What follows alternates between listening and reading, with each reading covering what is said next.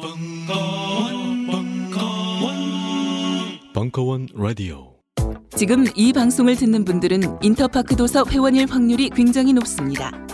우리나라 사람 3명 중 1명은 인터파크 도서 회원이기 때문입니다. 한 권을 사도 할인과 무료 배송, 적립금까지 쌓이는 곳. 인터파크 도서가 벙커원 특강을 후원합니다. 벙커원 도서전 릴레이 특강 김진호 목사와 김용민 PD의 이웃 없는 종교 한국 교회를 말하다. 예, 반갑습니다. 제가 오늘 저희 우리 그 벙커원 2013 지식 플러스 공감 이 행사에 함께 참여해 주신 여러분 너무나 감사하고 반갑습니다.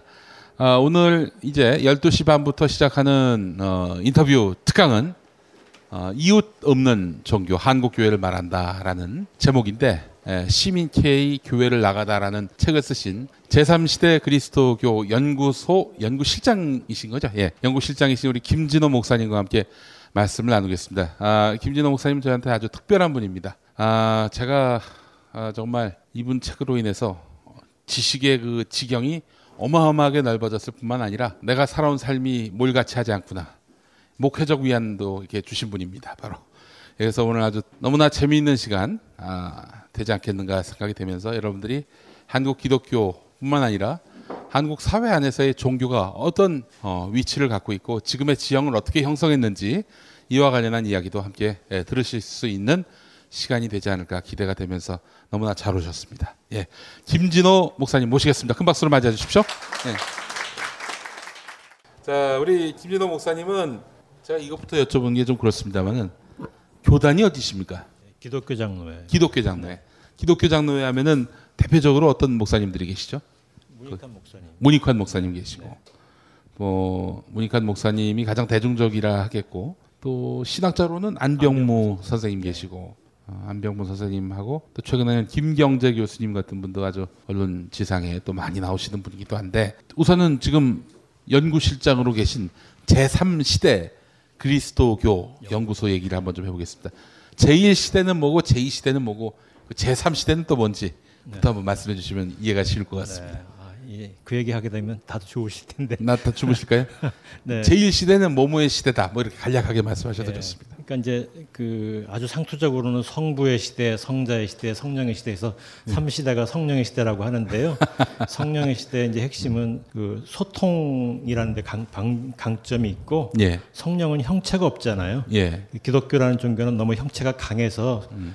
그 경계를 넘어서기가 어렵고 대화하기 어려운 종교가 돼 버렸는데 예. 성령의 시대는 모든 종교를 아우르고 꿰뚫고 대화하고 소통하는 시대다 이런 뜻입니다. 그렇군요. 어, 저는 지금까지 잘못 알았습니다.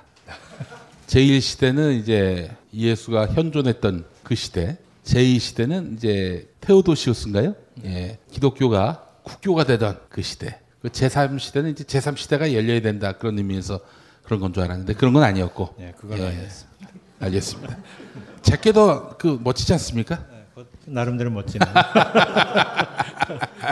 예, 알겠습니다. 자, 제3시대 그리스도교 연구소 연구실장이신 우리 어, 김진호 목사님 함께 이제 말씀을 나눌 텐데, 자, 이 목사님의 책을 보게 되면은 한국 개신교의 어떤 성장 사를 이제 잘 다루고 있는데, 한국 개신교가 그 언제부터 급격하게 팽창이 됐습니까? 60년에서 90년 사이가 대부흥의 시대죠. 1960년에서 90년.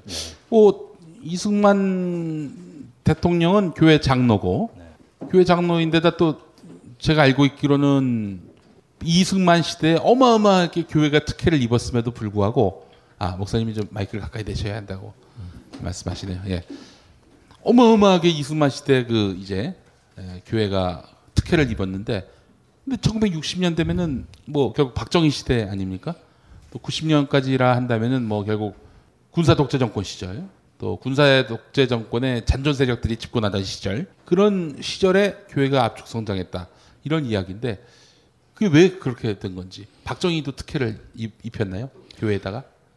예, 그러니까 그 해방 직후에 한국 기독교는 이제 주로 월남자들에 의해서 기독교가 재편됐는데 전체적으로 좀 무서운 이미지가 강했어요. 하도 이제 반공주의 처전, 최전선에서 예. 요새 기독교 모습보다 더 강하게 예. 테러 정치를 주로 했고 테러 정치. 네, 이게 백색 테러. 오. 네, 기독교 청년 단원들이 무시무시한 사람들이 많았고 또 월남자들이 대부분 청년들이니까 어. 이, 피가 뜨거웠고 아. 거기에 이제 군정청이나 또 그 뭐 경무국장, 서울시 경무국장 이런 사람들이 음으로 양으로 도와주고 또 미국에서 들어오는 그 선교 정착 지원금들이 또 그런 분들의 활동에 많이 또 영향을 미쳐서 아. 그래서 이제 한국 전쟁 전후로 한 시기에 예. 한국 개신교는 교세는 위축됐었죠. 아. 무서운 종교라는 느낌이 그렇군요. 강해서. 그러니까 1940년대 일배였군요.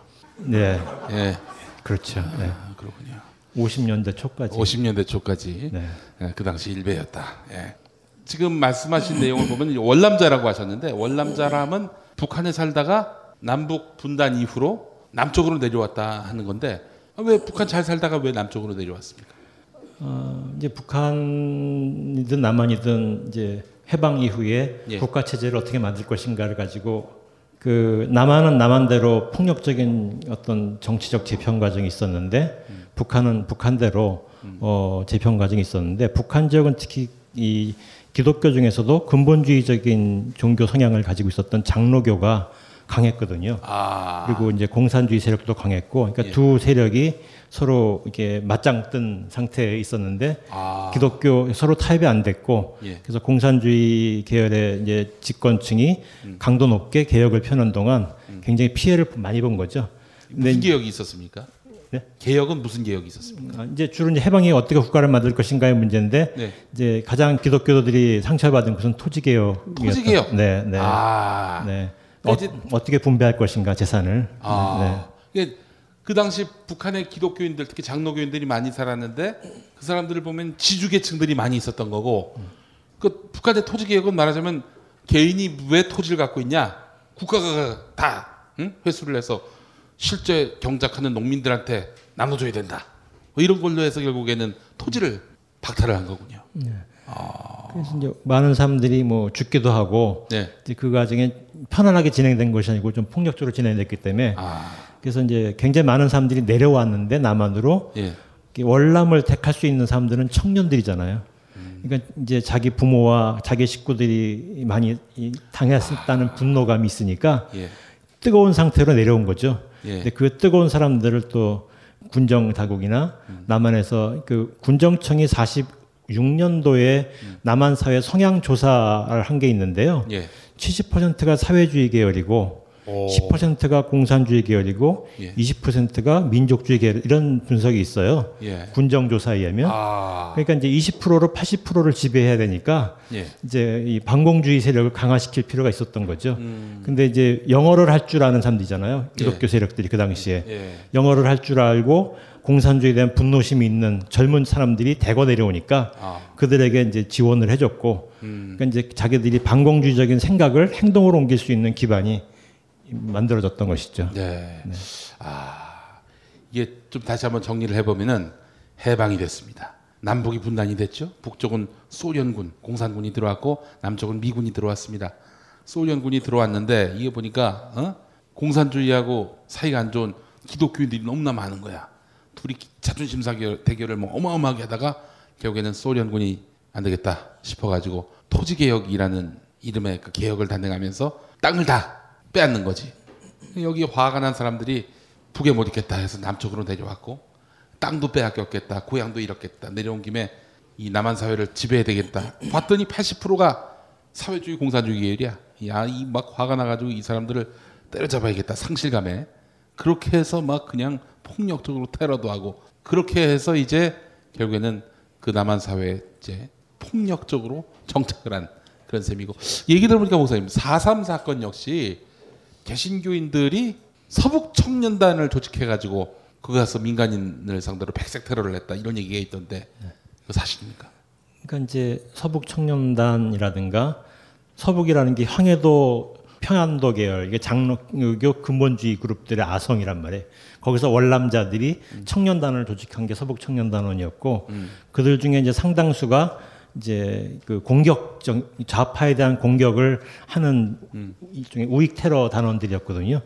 그다음에 뭐 대동 청년단이라든가 여러 청년 단원들이 그 당시에 이제 남한에서 벌어지는 다양한 민간인 학살이나 이런 데 관여했었던 것이죠. 그러니까 기독교에 대한 두려움 같은 것들이 그 당시에 많이 있어서 예. 어, 한국 전쟁 직후에는 교세가 위, 상당히 위축됐었던. 어, 이것도 굉장히 중요한 부분 아니겠습니까? 어마어마하게 기독교에 대한 그런 경계심이 생긴 거예요. 뭐그 칼을 들고 막 그냥 총을 들고 이렇게 나오니까 말이죠. 자, 그러다가 그러다가 이제 박정희 정권이 들어섰습니다. 박정희 정권이 들어섰는데 그 당시 박정희 정권이 특별히 뭐 기독교에 대해서 특혜를 베풀거나 혹은 뭐 불교에 우선되게 뭐 포교를 선교를 더 할 수 있도록 뭐 예를 들면은 기회를 더 줬다거나 그런 것도 아니고 박정희 자체도 불교에 좀 더 가까운 그런 인물로 통하는데 60에서 90년 사이에 어마어마하게 이렇게 기독교인이 늘었다라고 말씀하셨단 말이죠. 늘었다면 얼마나 늘었습니까? 몇 배 정도로 보신다면은 몇백 배가 거죠. 몇백 배가 넘는다. 네. 몇백 배. 오호. 그러니까 한국의 어, 해방 이후부터 50년대 후반 전까지 전 인구의 2% 정도 안팎게 되는 소수 종교였는데 아, 한 18% 19% 정도 되는 종교가 됐고 실제 숫자로 치면 뭐 어마어마한 성장을 한 거죠. 어이고. 진짜 그러네. 2%에서 거의 한 20%로 어, 이렇게 폭증을 했는데요. 그 왜 폭증을 했습니까? 그 자연 증가였나요? 그 이제 몇 가지 이유가 있는데요. 예. 첫 번째는 이게 바로 이 책의 네, 핵심 내용 가운데 하나입니다. 이게 바로. 예. 예, 고맙습니다. 예. 첫 번째는 이제 50년대 말부터 시작된 이른바 조용기 현상입니다. 아, 네, 큰 목사님 현상. 예. 예, 그러니까 이제 조영기 목사가 서대문구 대조동, 지금은 은평구 대조동의 산동네에서 목회를 시작했는데 그 당시에 이제 시골에서 살 수가 없으니까 도시로 몰려들었는데 도시 외곽 지역 야산에 이제 무허가 주택들을 짓고 살았는데 조영기 목사가 거기서 어, 거의 매일 부흥회를 한 거예요.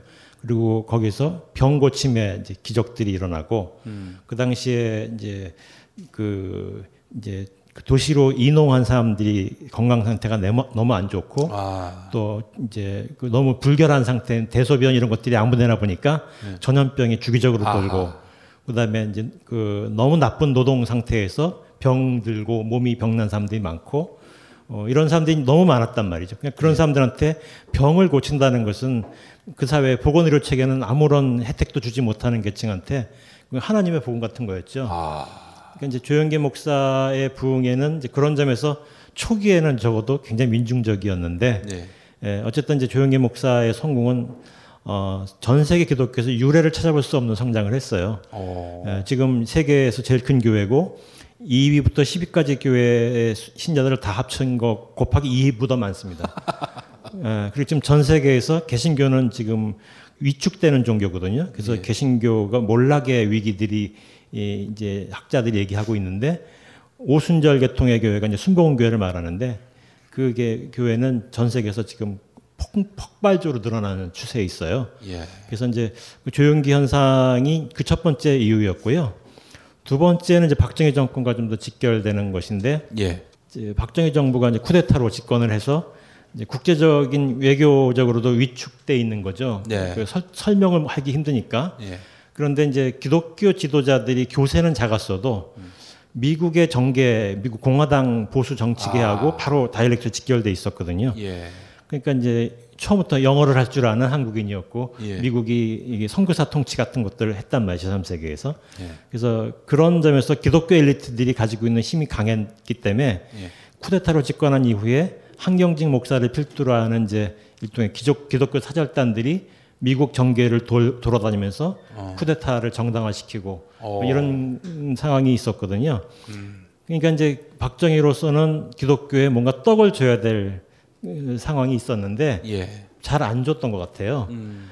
그런데 이제 거기에 63 이제 그 한일 수교라든가 예. 삼선 개헌이라든가 이런 것들이 있으면서 기독교 지도자들이 박정희 정부에 대해서 약간 불만을 표현했어요 노골적으로. 그 평생 해바라기였던 한경직 목사 어느 정권 어느 시대건 그것이 일제 때는 또 신사참배도 했었고 그랬던 한경직 목사가 생애 유일하게 정권하고 그 말하자면 각을 세운 게 바로 6.3 사건 아니었습니까? 6.3 사태 한일 간의 그런 그 수교 수교 국면 때 이 양반이 조금 비탁하게 나왔어요. 조금 아주 심하진 않고 그 유일한 그 양반의 일생일대 유일한 그 저항이었다면 예. 저항이었는데 예. 예. 그런 상황에서 이제 박정희 정부는 국제적인 굉장히 외교적으로 많이 위축돼 있었고 예. 전 세계에서 가장 그 나쁜 독재자의 한 사람에 속해 있었던 상황에서 이제 기독교에 준 선물이 빌리 그레이엄 같은 이제 예, 빌리 그레이엄이 한국에 올 때 바로 공항에서 내려서 청와대로 바로 왔고 그 당시에 72년도에 예. 집회를 하는데 예, 수백만 연인원이 수백만 명이에요. 그 당시에 예, 유신 통치로 이렇게 수십 명만 모여도 어, 경찰들에 의해서 잡아가던 시절에 그렇죠. 예. 예, 그런 거대한 집회는 정부의 비호 없이 불가능하거든요. 예. 그 정부의 비호하에 대대적인 선교 집회들이 연일 열렸고 그거로 인해서 그 개종자들이 엄청나게 많이 생겼어요. 잘 말씀하셔야 됩니다. 개종자입니다. 개종자라고 하면은 아주, 아, 예, 아주 이상한 뜻이 돼버립니다. 예. 그래서 이제 이건 이제 독재 정부가 던져준 선물이었고요. 그건 이제 교회의 협조를 전제로 한 거고요.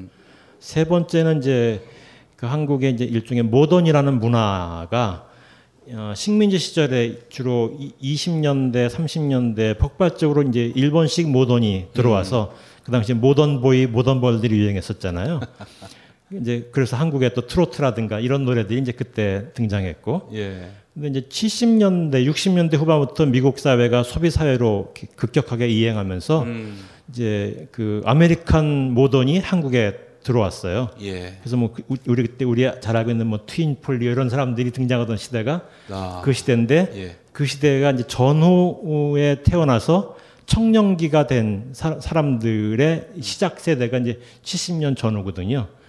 그 히피 문화와는 다른 결이 좀 다른 네. 청년 문화, 네. 소비지향적 청년 문화가 이제 이때 들어온 예, 거죠. 그 청년 문화는 이제 좀 미국이나 유럽에서는 약간 저항성이 있었는데 네, 한국 들어오면서 어, 저항성은 없어지고 예, 비행기에서 이제 저항이 예, 사라집니다. 예.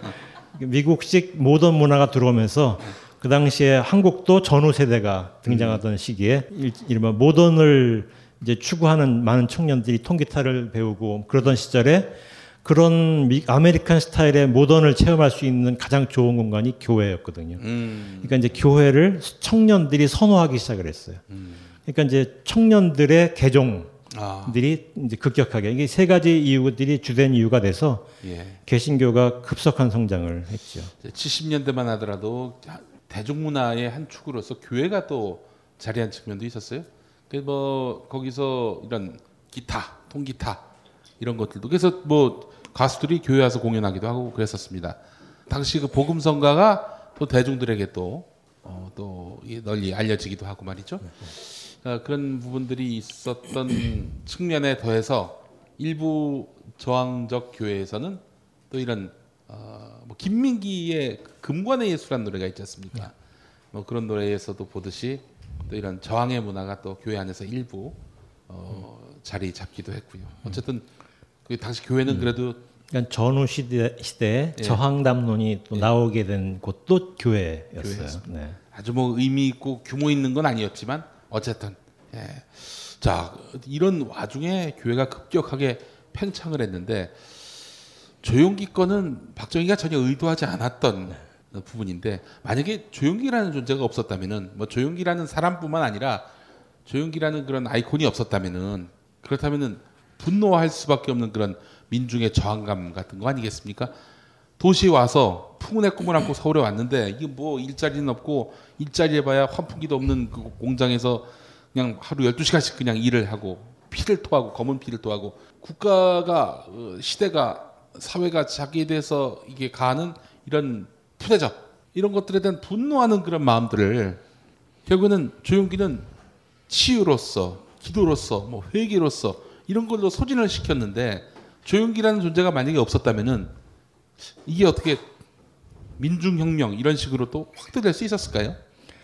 음, 조용기뿐 아니라 이제 한국 기독교 전체가 예. 아, 고통을 견뎌내게 하는 데는 역할을 했으나 예. 고통에 항의하게 하는 데 역할을 못했죠. 네. 그래서 이제 그런 점에서 그 시대 기독교가 공도 있지만 예. 과도 있는 거죠. 근데 그 부분이 말이죠, 네. 목사님.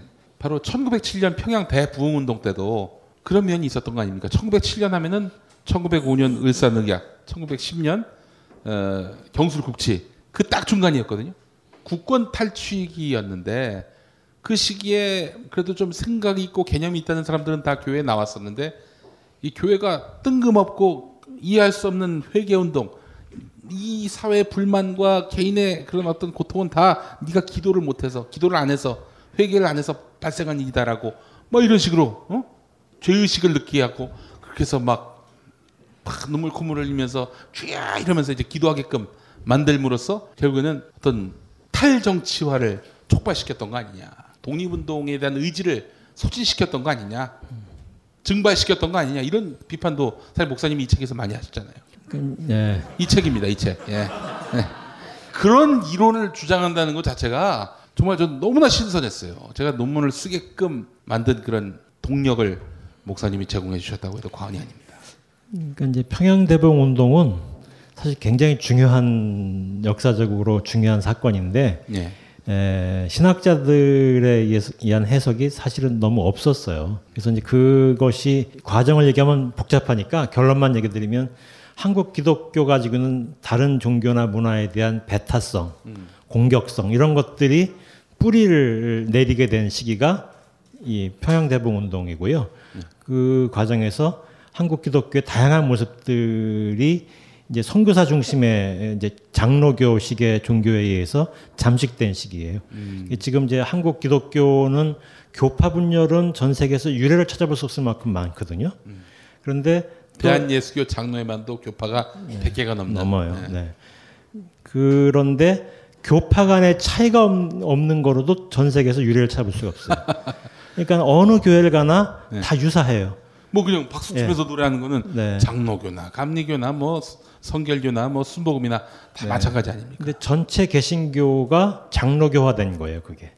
근데 그 당시 한국 장로교회는 그 미국의 근본주의적인 그 장로교회 현상을 더 급진화시킨 형태였거든요.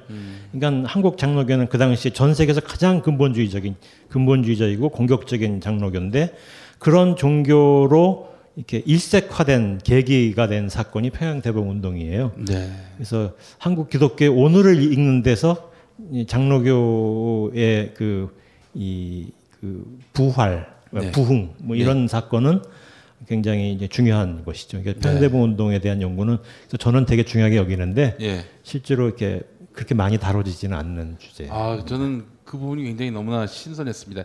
이 평양 대부흥 운동을 기념한다면서 1907년이었으니까 2007년 100년 되던 해에는 뭐 대대적으로 또 기념하는 행사도 있었잖아요. 그게 바로 한국 개신교가 외래 종교가 아닌 이 땅에 그야말로 한국의 종교로 뿌리 내리게 됐던 결정적인 계기가 바로 이 1907년 평양 대부흥운동이었다라고 한국 교회는 보편적으로 이렇게 인식하고 규정하고 있지 않습니까?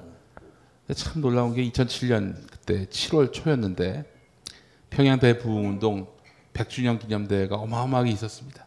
그로부터 20일 뒤에 샘물교회 선교단원들이 피납당해가지고 한국 개신교가 어마어마하게 그야말로 그 존립의 그 뿌리까지 흔들렸던 그런 어마어마한 사건을 만나게 됐었죠. 이런 아이러니가 어디 있었을까 싶기도 하고 말이죠.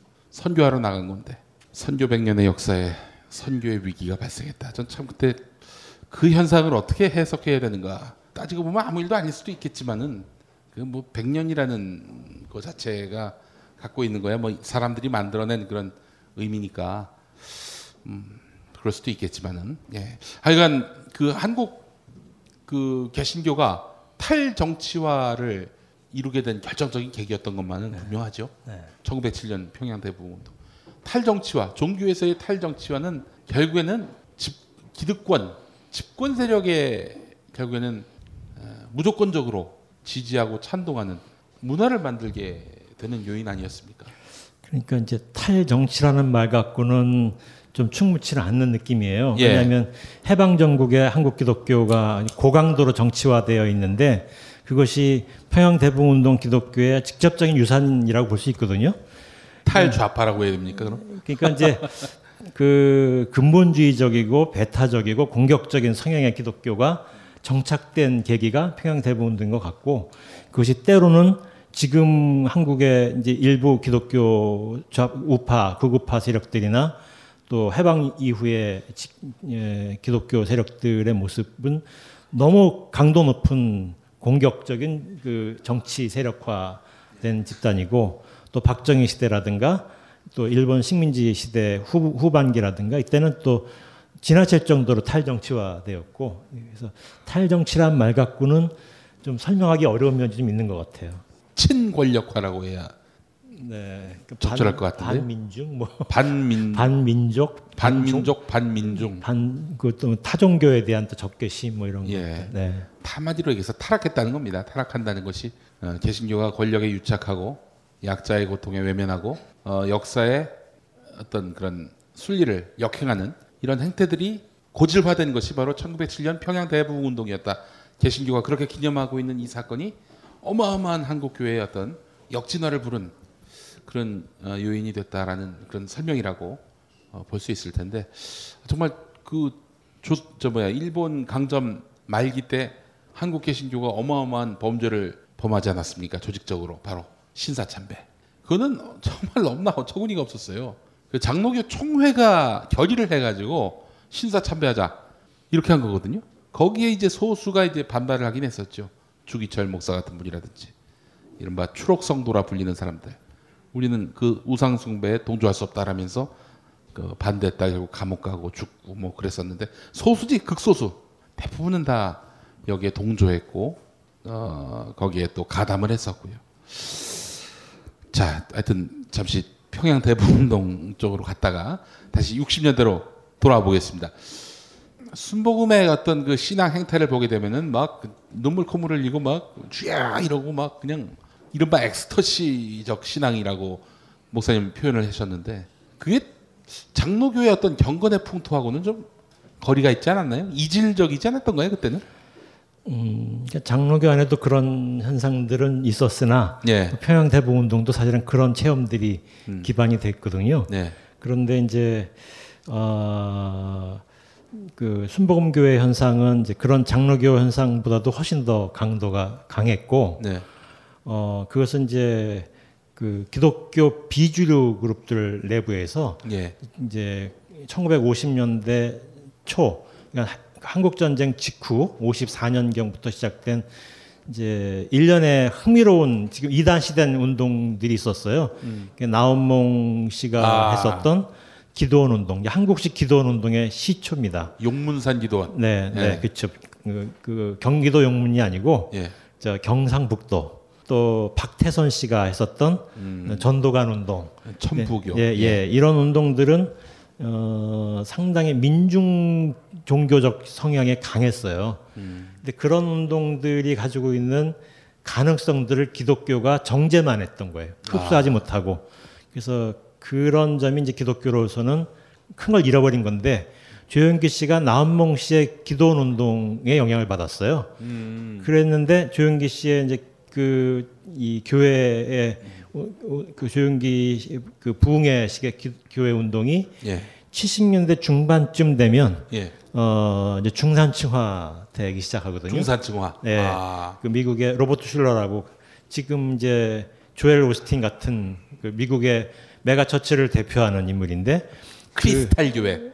그렇죠. 예. 예. 크리스탈 교회. 네, 이게 부도가 났는데 그 교회가 그래서 네. 가, 톨릭을 저기 인수를 했는데 뭐 그, 네. 그렇다고 해서 그 성당이 생긴 게 아니라 그건 뭐 교회에다 임대를 줬다고 하더라고요. 네. 근데 이제 그런 이제 조영기식의 대부흥 담론과 예. 지금 이제 굉장히 흥미로운 게 박정희식의 국가 건설 담론이 예. 너무 똑같아요. 오. 네. 이게 이게 중요합니다, 이게. 네. 예.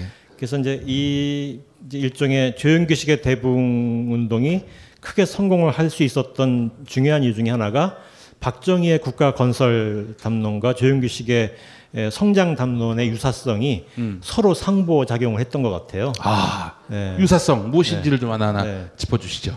그러니까 이제 그 흔히 어떤 거냐면 시- 모든 자원을 성장을 위해서 총동원하는 거예요. 아. 이제 박정희가 일본군 장교 출신이었고 일본의 식민지 시대 말기에 전시동원 체제로 국가를 재편했잖아요. 예. 그러면서 전쟁을 위해서 모든 자원을 다 총동원하는 사회가 되는 거예요. 이제 이제 후방은 전쟁을 준비하는 장소고 전방은 전쟁을 치르는 장소가 된 거죠. 예. 근데 이제 그런 걸 이제 총력전 체제라고 하는데 에, 이 박정희 정부의 에, 성장주의의 특징이 그 성장을 위해서 국가의 모든 자원을 총동원하는 거예요. 그래서 이게 성장 동원 체제라고 부르거든요. 예. 근데 그 성장 동원 체제를 하는 과정에서 독재 세계 어느 독재 정부도 어, 잘 못했었던 성장을 일으켜낸 거예요 전대미문에. 그런데 또 그 과정에서 엄청난 인권의 유린이 있었던 것이죠. 전태일 예, 예, 성장을 위해서 인권의 유린도 다 감수해야 된다라고 주장했던 것이죠.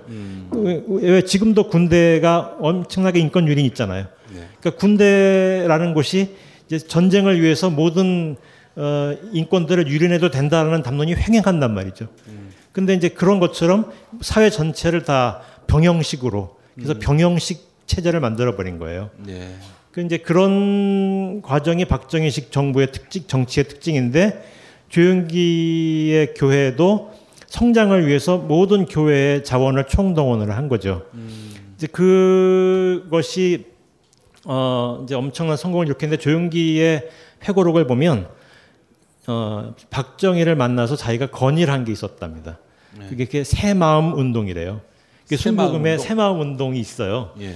네, 그래서 이게 박정희 정부 인사들은 새마을 운동이 박정희의 산물이고 새마을 운동은 순복음교회가 표절한 거라고 얘기하고 예. 순복음교회는 박정희가 자기네 권위를 받아들인 거라고 얘기를 해요. 그러니까 서로 원조 주장을 하는데 어쨌든 누가 원조인지 모르나 서로 어, 비슷한 식의 생각이 두 그 한국 기독교를 대표하는 현상과 한국 국가를 이끄는 이제 현상이 예, 공유했던 것이죠. 그 조영기 목사가 모든 자원을 동원해서 교회 성장을 도모했다 하셨는데 모든 자원이라면 어떤 것이 있었을까요? 이제 교회가 그 이제 지금 우리 한국 교회가 사이즈를 키우기 위해서 모든 걸 다 하잖아요. 그래서 뭐 이를테면 그 교회에 있는 사람들에게 가장 중요한 가치는 전도고 네, 전도. 어, 신앙은 전도를 위한 것이고 음. 전도를 위해 효율적인 것은 뭐든지 하고 근데 그런 과정에서 잃어버리는 게 뭐냐면 이제 이웃도 잃어버리고 네. 어 그리고 그, 그 이제 사람들과 어떻게 에, 좋은 관계를 유지해야 되는지에 대한 것보다는 모든 것을 교회로 만들어 버리는데 음. 에, 아니면 모든 사람들을 성도로 만들어 버리는데 몰두하잖아요. 이런 게 기독교인의 사회 윤리 같은 것도 네, 네, 그런 아, 것도 이제 없고. 말하자면 망각하게 만들고 네, 그 교회가 도덕적이어야 된다라는 가 이런 것도 깊게 생각 안 하고 예. 교회 사이즈를 키우는 것이 제일 중요한 가치가 된 거죠. 네. 아 정말 이런 이거 물량주의, 성장주의가 낳은 폐해는 이루 말 할 수 없는 거죠. 참 과거 논문을 보면서 제가 가장 좀 충격을 받았던 게 뭐냐면은 강남의 모 대형 교회 같은 경우 이른바 스카이 이화여대 빼놓고는 다 청년들이 안 다닌다는 거예요. 뭐 나오긴 하더라도 뭐 모임 같은데 절대 모습을 드러내지 않는다는 거죠. 소망교회가 소망교회군요. 예, 뭐전 특정하지 않으려고 그랬는데 아, 목사님이 특정하시는 바람에 예, 다 드러났습니다. 소망교회. 아 소망교회. 결국에는 승자의 종교가 돼버린 거 아닙니까 기독교가? 네. 가진 자의 종교, 힘 있는 자의 종교. 이, 이런 상황이 될 때 자괴감 정도는 느껴줘야 되는데 조금이라도 그런 거조차도 뭐 없고 너무나 당연시 돼버리고 이런 와중에 또 고지론이라는 게또 어, 고지론 해서 어, 기독교인은 높은 자리에 올라가야 되고 사회적으로 성공을 해야 된다 이런 논리가 또 그 주류 담론이 돼 버렸어요. 이러다 보니 한국 교회에서 진지한 개인의 또는 사회적 어, 자신의 성찰을 하는 그런 기회도 잃어버리고 또 이러다 보니 갈수록 교회는 어, 이 윤리와는 거리가 먼 그런 성장만을 위한 교회로 전락해 버리고 에, 그런 측면이 있는 게 아닌가 생각이 드는데 아 이제 이렇게 해서 이제 어마어마한 성장을 하다가 90년대를 정점으로 해서 교회가 성장세가 꺾이지 않습니까? 그 원인은 뭐였습니까, 목사님? 뭐 그때나 지금이나 욕망은 똑같은데 왜 하필 이런 욕망을 충족시켰던 욕망 발전소 교회가 과거와는 과거와도 다르지 않은 그런 패러다임을 갖고 있는데도 불구하고 왜 성장세가 꺾였을까? 네. 이게 궁금합니다. 그러니까 이게 90년이라는 것이 숫자 90, 89년과 91년 사이 90년이라기보다는 90년을 전후로 한 시기부터 개신교가 위축되기 시작을 하는데 그것은 아마도 민주화와 맞물려 있는 것 같아요. 한국 사회에서 이제 국민이 주체화되면서 이제 국가가 아, 성공하는 것이 나의 성공이다 이런 생각하는 것이 아니라 국가가 성공하는데 우리가 성공 못할 수도 있다는 의심을 품게 됐잖아요. 그것이 아. 이제 민주주의를 향한 이제 시민들의 저항의 중요한 계기가 됐는데 예. 에, 이제 그런 의심들이 이제 우리 전반적으로 이제 그 시민 사회의 비판 의식을 높인 거죠. 어. 근데 교회는 이제 그런 민주화 운동 열기하고도 무관하지 않겠네요. 그런 것이죠. 예. 근데 교회는 이제 그런 시대의 변화를 따라가지 못하고 과거 담론을 계속 반복하고 있고 한국 사회의 또 보수주의 계층의 이해를 계속 반영하면서 또 특히 이제 70년대부터 강남권 개발이 시작되는데 아. 그때 교회가 굉장히 성장을 하거든요. 이게 중산층화되고 그러면서 이제 교회는 시민 사회 이익에 별로 도움이 안 된다는 사- 음, 문제 의식이 사람들에 의해서 이제 문제로 여- 여겨지기 시작한 거죠. 어. 그리고 또 한국의 민주주의 바람이 불면서 이제 한국의 전통 종교에 대한 관심도 높아졌고 옛날에는 이제 뭐 미신이라고 해서 별로 안 좋아했다거나 예. 불교에 대한 이미지도 별로 안 좋았는데 상당히 이제 달라지기 시작했고 이제 그러는 와- 과정에서 기독교는 정체된 모습을 보여주니까 예. 이제 교회가 비판의 대상이 됐는데 사람들이 비판의 눈으로 보, 면서 교회의 추문들이 이제 본격적으로 드러나기 시작을 했고 거기에 또 교회는 당황스러우니까 예. 계속 또 실수를 한 거죠. 어. 어, 이제, 그- 이제 그런 것들이 서로 상호작용하면서 어, 교회가 오늘날의 교회가 문제 집단이 된 거죠. 사실은 그것은 90년 이후의 현상이 아니고 예. 한국 역사에서 계속 문제적으로 있었으나 그동안 잘 보이지 않았던 것이 90년 전후로 한 시기부터 시민들이 각성되면서 네. 이제 문제의 종교로 포착되게 됐던 것이라 생각이 듭니다. 좀 안타까운 부분이 뭐냐면 이제 90년대 말부터였거든요. 뭐 대표적으로 뭐 마이클 잭슨의 내한 공연이라든지 뭐 이런 문제 또 최근엔 동성애에 대한 어떤 혐오감 표출 시대는 자꾸 바뀌어가고 그 인식들은 변화돼가고 있는데 한국 개신교는 자기들 패러다임에서 조금도 바뀌지가 않는 거예요. 일생에 한번 뭐 비판을 받아본 적도 없고 그 비판을 허용하지 않았던 태도 그 태도를 계속 유지하고 있는 거예요. 미련스럽게도 우- 우리도 비판의 대상이 될 수 있다라는 생각을 갖고 그 이 비판에 응답할 줄 아는 훈련이 전혀 안 돼 있으니까 막 그냥 뭐 조금이라도 비판하면 반기독교 세력이니 뭐 이런 식으로 매도를 하면서 입을 틀어먹으려고 하는 김용민 죽이기 같은 이런 쓸데없는 짓이 나고 말이죠. 죽인다고 주- 죽여지나 예 뭐 그런 생각도 해봤는데 예. 자 이제 그러다 보니까 한국 개신교 안에서는 한국 개신교는 이제 뭐 거의 배타성이 뭐 배타성에 대한 그런 문제 제기는 뭐 오늘 어제 일은 아닌 것 같고요. 이러다 보니까 거의 구제불능, 응답이 없는 종교. 이러다 보니 결국 자기들만의 어떤 그런 그 자기들만의 영역을 만들어 놓고 이 아성에 도전, 도전하지 못하도록 어, 버티는 이런 아주 꼴통 집단이 돼버렸단 말이죠. 이 이웃 종교와의 어떤 그런 대립각, 배타 이 부분도 한번 좀 얘기해 볼 필요가 있는데 우리 사회가 이 종교 다원 사회이기 때문에 불교도 공존하고 뭐 천주교도 공존하고 기타 여러 종교들도 같이 공존하는 사회다 보니까 필연적으로 발생하는 현상이다 이렇게 보는 시각도 있습니다. 근데 개신교의 이런 배타성은 그러나 좀 더좀 짚어볼 필요가 있다. 이 양상이 다른 나라에 비해서 너무나 심각하다 이런 지적도 있는데요. 목사님 그 뿌리는 어디 있다고 보십니까? 아까 잠깐 언급하셨습니다만. 그러니까 평양 대북 운동 시대부터 한국 개신교의 주류가 배타적인 신앙을 계속 반추해 오면서 성장을 했으니까 그 뿌리가 계속 이- 있었죠. 그런데 이제 90년대 초부터 나타난 이제 그 배타적인 행동들은 이제 박정희 정부 시대 때에도 어, 그 이제 한국 개신교가 다른 종교에 대해서 배타적이었지만 굉장히 우월한 위치에 서기 때문에 예. 예, 그렇게 다른 종교에 대한 이제 테러리즘이나 이런 것들이 강하지 않았어요. 근데 예. 90년대 이후에 한국 교회가 위축되면서 이제 그런 이제 개신교 내에서 일부 집단들에 의해서 공격 성향이 강화된 거죠. 그것은 네. 이제 왜 그러냐면 90년대 초부터 한국 교회에 어떤 얘기들이 돌았냐면 이제 대형 교회를 제외한 많은 교회들이 이미 교세 감소를 체감, 체감하고 있었어요. 나 그러니까 뭐 계속 적자 예산에 시달리고 있고 교인들의 이제 충성심 이완. 그러니까 주일날 교회를 안 나온 사람들이 많아진 거예요. 그러니까 냉담 신자율이 는 거죠. 예. 요새 가나안 신자 들어보셨어요? 예. 그러니까 가나안 거꾸로 하면 안 나가잖아요. 그게 이제 한국 개신교회 90년대 초부터 중소형 교회들 사이에서 문제가 됐고 또 중소형 교회의 교인들이 대형 교회로 옮겨가는 현상들이 나타났거든요. 음. 이제 그러면서 위기담론이 돌다 보니까 무리스러운 행동들이 본격적으로 나타난 거죠. 아 그래서 네.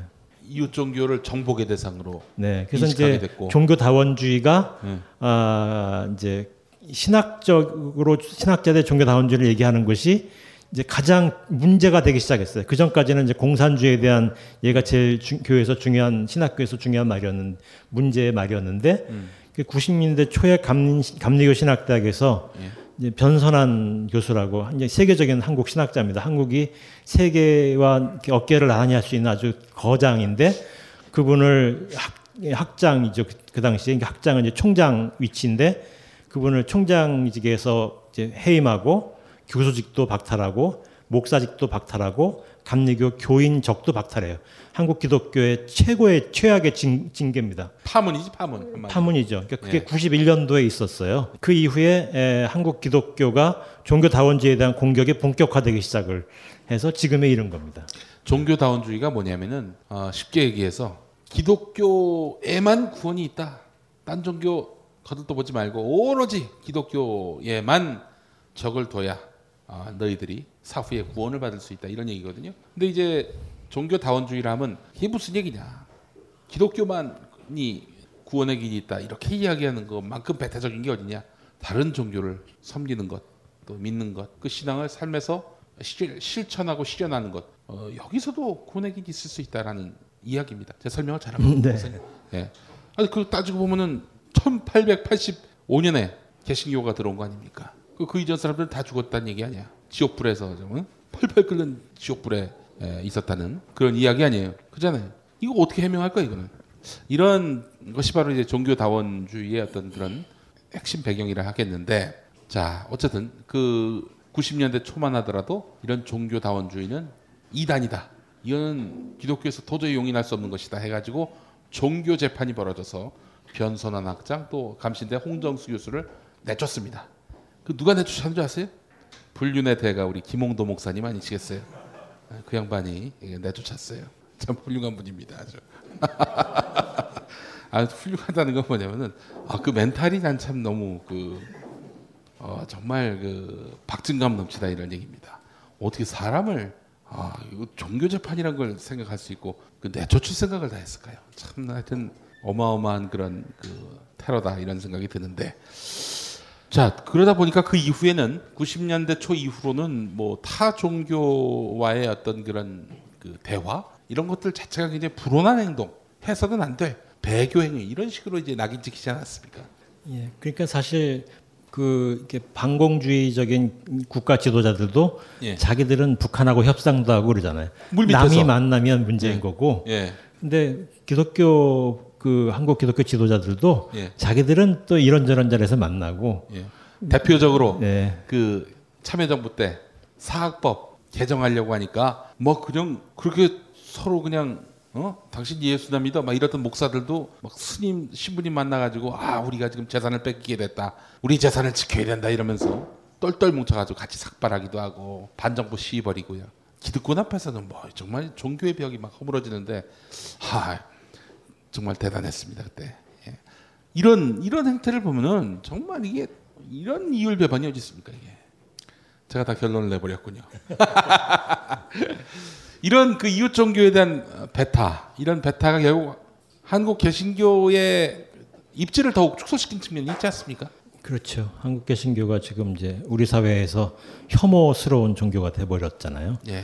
그래서 이제 이제 큰 교회는 권력이 있으니까 덜한데 작은 교회는 이제 되게 임대 교회들이 많은데 작은 교회가 교회를 이사해서 다른 데로 가려고 하면 주민들이 반대를 해요. 그러니까 이제 혐오 시설이 되고 있다는 것이죠.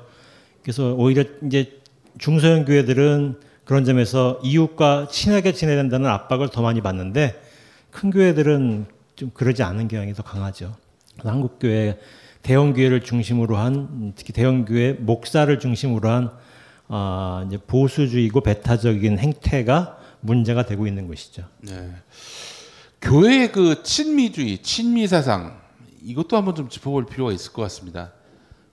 목사님들 설교를 보면 심지어 저희 아버지도 그러신데 미국은 축복받은 나라, 미국은 뭐 하나님의 특별한 은혜와 사랑을 입은 나라 이런 식으로 그 설교를 하셨단 말이죠. 미국 사회를 꼭 그렇게 봐야 될 필요가 있는 것인지 또 왜 우리 한국 개신교에 있어서 미국은 독보적인 은인의 나라여야 하는지 이런 의문을 잘 갖지 못하게 됩니다. 개신교인이 되면 말이죠.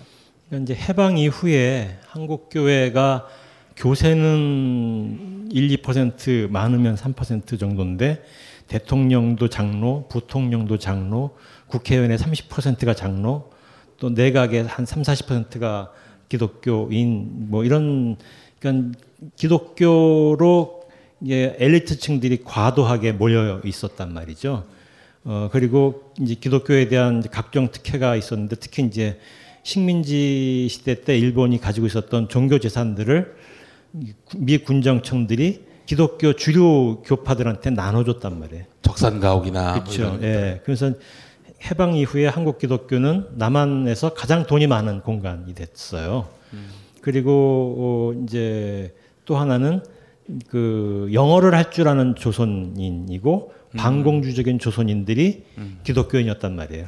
그러니까 군정 당국과 아, 기독교가 만나서 일좀 이제 그걸 학자들이 통역 정치라고 하는데 통역관이 돼서 미국은 미 군인 미군들은 한국에 대한 전혀 정보 없이 들어와서 한국을 통치하는데 통치하려면 한국에서 알아야 되잖아요. 예. 통역관들이 준 정보를 통해서 한국을 알게 된 거예요. 그래서 식민지 시대 때 관료했었던 사람들이 대거 중용됐었던 것도 통역관들에 의해서 어, 소개돼서 된 거거든요. 아, 그러면서 이제 미국과 식민지적 유재, 유산과 이런 것들이 다 이제 모순이 얽히게 되면서 한국 기독교의 성장과 친미주의와 친일에 대한 유산 이것이 다 얽힌 채로 한국 사회가 성장할 수 있게 된 배경이 개신교에 있는 거죠. 그러니까 그런 점에서 개신교는 한국 사회에 속죄해야 되는 종교이지만 예. 개신교가 실패를 별로 못 겪어봤기 때문에 예. 사과할 줄 모르는 종교가 된 거죠. 아, 사과할 줄 모르는 종교. 그러니까 WCC라는 것은 예. 이제 세계 기독교가 제3세계에서 저지른 죄악에 대한 속죄 의식의 WCC를 만들게 된 계기가 됐어요. 아, 그 WCC는 세계 기독교의 에, 세계에 대한 사과 행동이란 말이에요. 근데 한국 기독교는 한국 사회에 대한 사과를 기독교가 하지를 않았다는 거예요. 그런 것이 이제 문제인 거죠.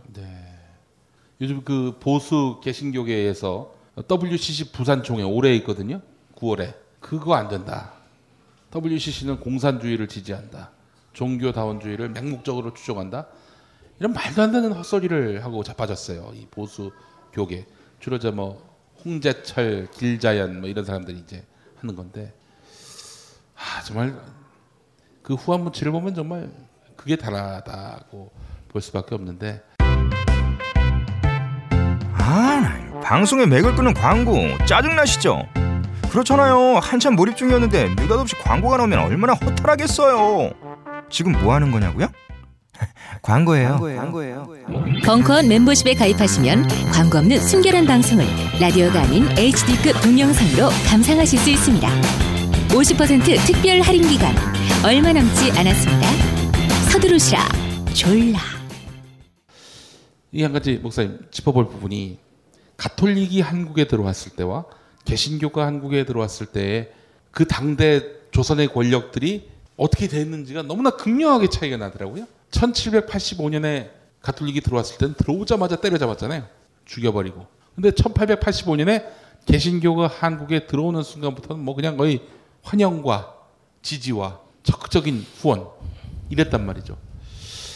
그 시대적 배경의 차이가 분명히 있는 거 아닙니까? 저 이제 가톨릭도 이제 다른 나라 선교 과정에서는 굉장히 큰 잘못이 많았었는데 예. 중국이나 한국에서 많이 당했잖아요. 예. 또뭐 다른 데서 많이 당했고 그런 것들이 이제 가톨릭은 일종의 역사에 대한 자기 공격성을 청산하면서 예. 한국에 들어온 거죠. 예. 그래서 한국에서 가톨릭은 매우 조심스러운 종교가 되어서 네. 한국의 전통에 대해서도 나름대로 타협하고 공존하려고 했으나 네. 개신교는 이제 그런 역사적인 과오를 속죄하는 종교 운동들이 한국에서 자리 잡지 못했고 네. 오히려 이제 공격적이고 배타적인 종교가 예. 실패 없이 한국에서 안착했기 때문에 네. 한국 개신교는 한국 사회에 대한 어떤 그 무례함에 대한 예. 어, 어떤 속죄 의식이라든가 이런 것들을 갖지 않은 채로 계속 성장해 온 거예요. 이게 네. 지금 이제 저- 어, 저를 포함해서 몇 명의 개신교 신학자들이 개신교를 무례한 종교라는 이름으로 얘기를 했는데 그 무례함이라는 것이 한국 개신교 주류의 특징을 이루게 되는 것은 한국 개신교가 역사 과정 속에서 실패를 경험하지 않았고 실패에 대한 성찰을 하지 않아서 나타나는 현상이거든요. 예. 지금 실패를 경험하고 있어요. 예. 그러니까 이제 그 어떤 계기에 서 있는 건데 예. 기로에 서 있는데 과연 이제 기독교가 이 기로에서 어, 한국 사회에 대해서 무례함을 청산할 수 있는 종교가 될 수 있는지 음. 아니면 여전히 무례한 종교로 어, 자리 잡을는지 이제 이게 관건인 거죠. 네. 우리는 이제 한국 개신교가 무례함을 속죄하고 청산하기 위한 노력을 해야 됐다라고 주장을 하고 있으나 예. 한기총을 포함한 이제 주류 기독교는 더 한술 더 두고 있는 현상인 네. 거죠. 우리가 뭔 잘못을 했느냐 뭐 이게 바로 그들의 이제 기조인데 이 한국 개신교가 참 흥미로운 건 뭐냐면은 계속 실패하지 않았다라고 목사님이 말씀하신 부분이 바로 이 맥락일 겁니다. 구원 말에 이제 개신교가 들어올 당시만 하더라도 어, 당시 그 고종 황제였죠. 이제 수세의 상황이었던 겁니다. 열광의 그 어마어마한 그런 침탈과 또 도전 이 앞에서 바람 앞에 등불이었던 상황이었죠. 근데 미국 선교산 들어오자마자 주치의가 돼주질 않나? 뭐 여러모로 이제 말하자면은 고종 황제의 그 서포터가 됐어요. 심지어 그래서 고종 황제는 알렌 선교사가 이제 만들어준 음식만 먹었다는 얘기가 있을 정도로 왜냐면 딴 놈들이 만들어주면 그가 독을 탔을지도 모르니까 그렇게 해서 이제 미국 선교사가 아, 그렇게 고종 황제의 신임을 받으면서 어마어마하게 이제 이 선교사들의 에, 영역이 확장됐고 그런 와중에 국권 탐- 탈취기에 일제 세력이 선교사하고 결탁을 해서 결국에는 1907년 평양 대부흥 운동을 비롯해서 한국 개신교의 탈정치화를 도모했고 무리 없이 무난하게 그렇게 해서 국권을 탈취할 수 있었던 것이다라는 게 이제 에, 이제 교회 사학자들의 평가고 당시에 대한 그런 분석이었습니다. 그러다 보니까 뭐 그 뒤부터 개신교는 한 번의 순환기를 겪어보지 못하고 일취월장 승승장구를 해왔던 터였죠. 그런 와중에 최초의 도전 바로 밑으로부터 민중으로부터의 분노와 반감 이런 것들을 지금 어, 사고 있는 그런 상황인데 이, 이 이런 중대 국면에서 개신교가 어떻게 행동하느냐에 따라서 이 개신교의 한국 사회에서의 어떤 운명은 굉장히 중요한 분기점을 만나게 될 것이다 이렇게 보는 게 타당하겠죠 목사님? 지금 약간 어, 그 쉽지 않은 상황은 개신교 대형교회는 지금 교세가 더 늘고 있어요. 어, 이런 위기 상황에서도 음. 중소형 교회들은 작아지고 있는데 그러니까 이제 위기 의식을 시- 이제 많은 교회들의 위기 의식을 듣고 있으나 자기들은 위기를 체감하지 않는 거죠. 이제 그런 것들이 이제 대형 교회로 하여금 어 이제 청산의 어떤 행동을 할 수 있는 기회를 잘 안 줄 수도 있는 것 같아요. 예. 어 그다음에 이제 또 어, 지금 뭐 이렇게 극우 기독교 매체라든가 뭐 일배 현상이라든가 이런 이들에 의해서 또 그다음에 또 우리 지금 이제 정, 현 정부나 이명박 정부처럼 이 극우 기반이 된 이들에 의해서 집권이 계속 이루어지면서 반민주화에 대한 그 담론이 커지면서 기독교가 실패감을 생각보다 많이 체감하고 있지 않는 것 같다라는 느낌이 좀 들어요. 예. 그렇게 된다면은 이런 상황을 계속 안이하게 인식한다면은 대형 교회도 결국에는 신자 이탈이 가속화될 수 있다 이렇게 보시는 겁니까? 지금 대형 교회 분들을 저희가 이제 몇 교회들을 인터뷰를 하면서 느낀 것은 네. 어, 자기네 목사님들이나 또는 자기 주변의 기독교 지도자들의 행동들에 대해서 부담스러워하는 느낌을 많이 받아요. 어. 그러니까 신자들은 이제 생각보다 목사들의 발언보다는 좀, 좀 다른 측면이 있는 것 같아요. 음. 그런데 이제 그분들이 교회에서 아무 말도 안 해요. 그러니까 교회가 소통하기가 쉽지 않은 공간이어서 그런 건지 예. 근데 또 하나는 이제 대형 교회를 둘러싸고 목사님들의 정치적 행동과는 관계없이 대형 교회를 둘러싸고 한국 사회에 이제 중상위 계층의 카르텔이 만들어지고 있는 느낌을 받거든요. 어. 그래서 이제 그런 카르텔은 이제 이를테면 직업 선택을 할 때 좀 더 유리하다든가 또, 또 사회적으로 뭐 실직이나 이런 위기를 겪을 때 유리하다든가 또 결혼 기독교인이라는 기독교인이라는 이유가 어, 예. 또 결혼 시장에서 또 유리한이라든가 이런 것들을 가지고 일종의 이제 한국의 중상위 계층 중심의 카르텔이 만들어지는데 거기에 교회가 역할을 하고 있는 듯한 느낌을. 받아요. 예. 그건 이제 미국의 유대교가 이제 그런 역할을 하고 있는 것 같은 거랑 비슷한 것이죠. 그래서 그런 점에서 특별히 이제 목사들의 부담스러운 행동들에 대해서 발언하지 않아도 그분들은 별로 이렇게 침해되지 않는 듯한 느낌을 받는 느낌도 있거든요. 예. 이제 이런 일종의 침묵의 카르텔이 음. 교회에 널리 폭넓게 퍼져 있어서 이제 목사들은 이제 뭐 지금 아마 이분들의 세대가 지나면 예. 아마 또 좀 다른 세대들이 예. 이제 이렇게 난리법석 치지 않지만 예. 아, 우리 사회의 계층적이라든가 뭐 이제 다문화적이라든가 이런 것에 대해서 열려 있지 않은 엘리트들이 한국 사회의 이제 지도자로 극성스럽지 않, 않아도 그런 사람들이 에, 엘리트를 대체하게 될 가능성도 있다고 보이거든요. 네. 그래서 교회는 사실은 내 생각에는 별로 상처받지 않을지도 모른다. 네. 그런데 교회 밖에서 교회를 향한 비판은 음, 더 강해질 것처럼 보인다라는 생각이 좀 듭니다. 아, 교회 내부에서 내주는 강한 성이요 이찬순가 부르겠네요. 보니까 거의 지금 실패가 실패로 받아들여지지 않을 수 있는 음, 그런 상황. 이것만큼 최악의 위기는 어디겠 어디겠나 싶기도 하고 말이죠. 예. 아, 참 아, 두루두루 이 한국 교회 현실 또 앞으로 어떻게 한국 교회의 그 위기에 대한 그런 국면 이해가 아, 이어지게 될 것인지에 대해서 아, 두루두루 좀 짚어봤습니다. 목사님, 그 그렇다면은 지금 중소형 교회가 점점 붕괴되고 있는 양상이고 교회 그 상가 교회가 뭐 이런 식으로 매매가 되고 있다고 하더라고요. 뭐 부동산 가격뿐만 아니라 신자 수 몇 명, 명당 권리금이 얼마, 뭐 이런 식으로 어, 두 당, 두 당 얼마 이런 식으로 이제 매매가 된다고 하는데 한국 교회 붕괴 조짐들은 뭐 어마어마하지 않습니까? 대형 교회조차도 지금 어, 보니까 부동산 대출 갚지 못해 가지고 휘청거리고 있는 그런 양상이고요. 경제적 상황이 어떻게 에, 요동치느냐에 따라서 한국 개신교가 뭐 무슨 외형적인 붕괴부터 시작이 되는 것은 아니겠는가 에, 그런 우려도 있을 법한데요. 어떻게 보십니까?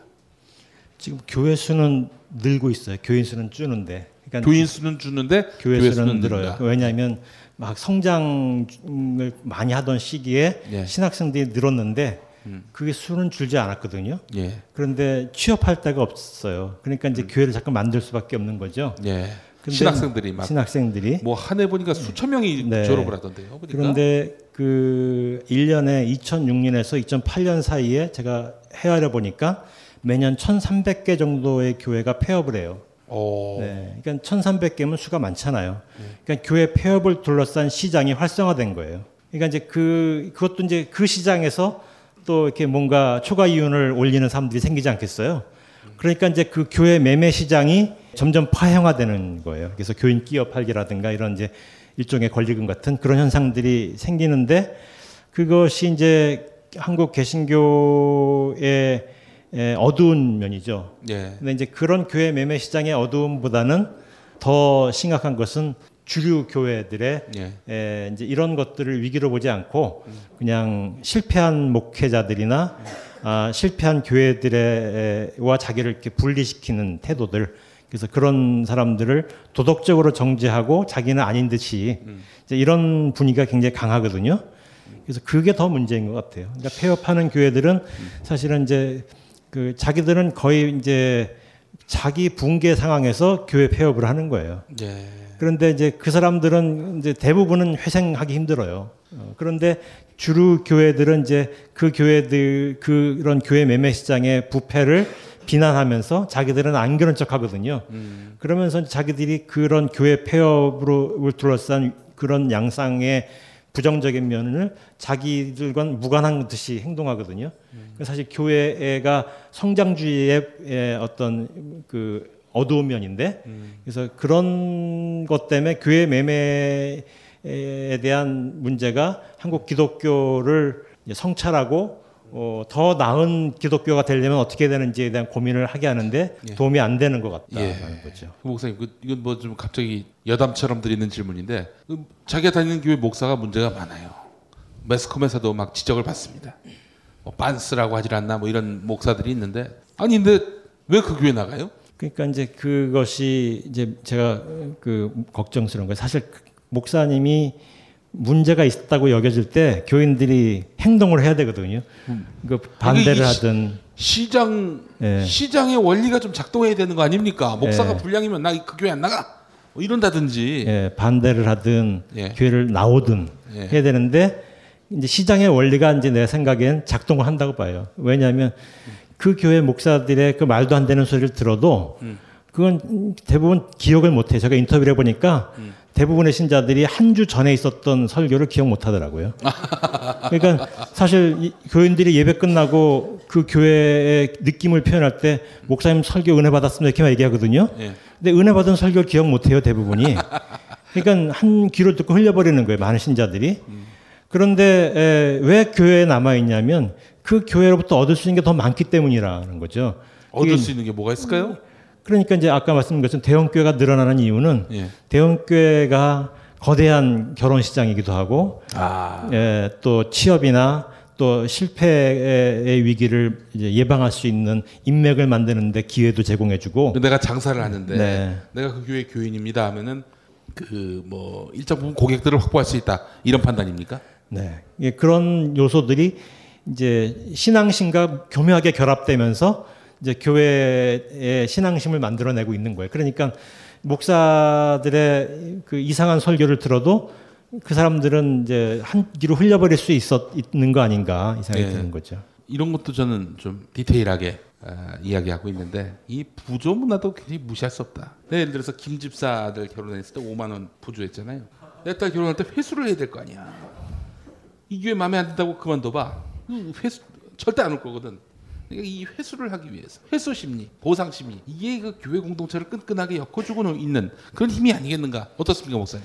그러니까 이제 목사들에게 목회 행위의 제일 큰 게 뭐냐면 예, 결혼식과 장례식이에요. 음, 설교가 아니고 네, 그러니까 결혼식과 장례식을 둘러싸고 만들어지는 이 일종의 파티 문화가 있단 말이죠. 파티 문화. 예, 그 밖에도 뭐 돌잔치, 뭐 칠순잔치, 뭐 이런 파티 문화가 있잖아요. 예. 미국의 유대교 커뮤니티가 예. 계속 미국 사회에서 지배적인 위치에 있을 수 있었던 것이 음. 그런 파티 문화를 통해서 사람들을 사적으로 결속시키기 때문이거든요. 음, 그러면서 이제 상류층 집단들의 인맥이 만들어지는 거죠. 아, 예, 이제 그게 또 가끔씩 착한 행동을 해요. 기부를 하고 한편에서는 기부하고 다른 편은 탈세하고 뭐 이런 것들이 이제 계속 공유되는 일종의 지배 문화가 만들어지거든요. 예. 근데 한국계 대형 교회의 엘리트 그룹들 사이에서 그런 문화가 이미 만들어지고 있는 조짐이 있다는 거죠.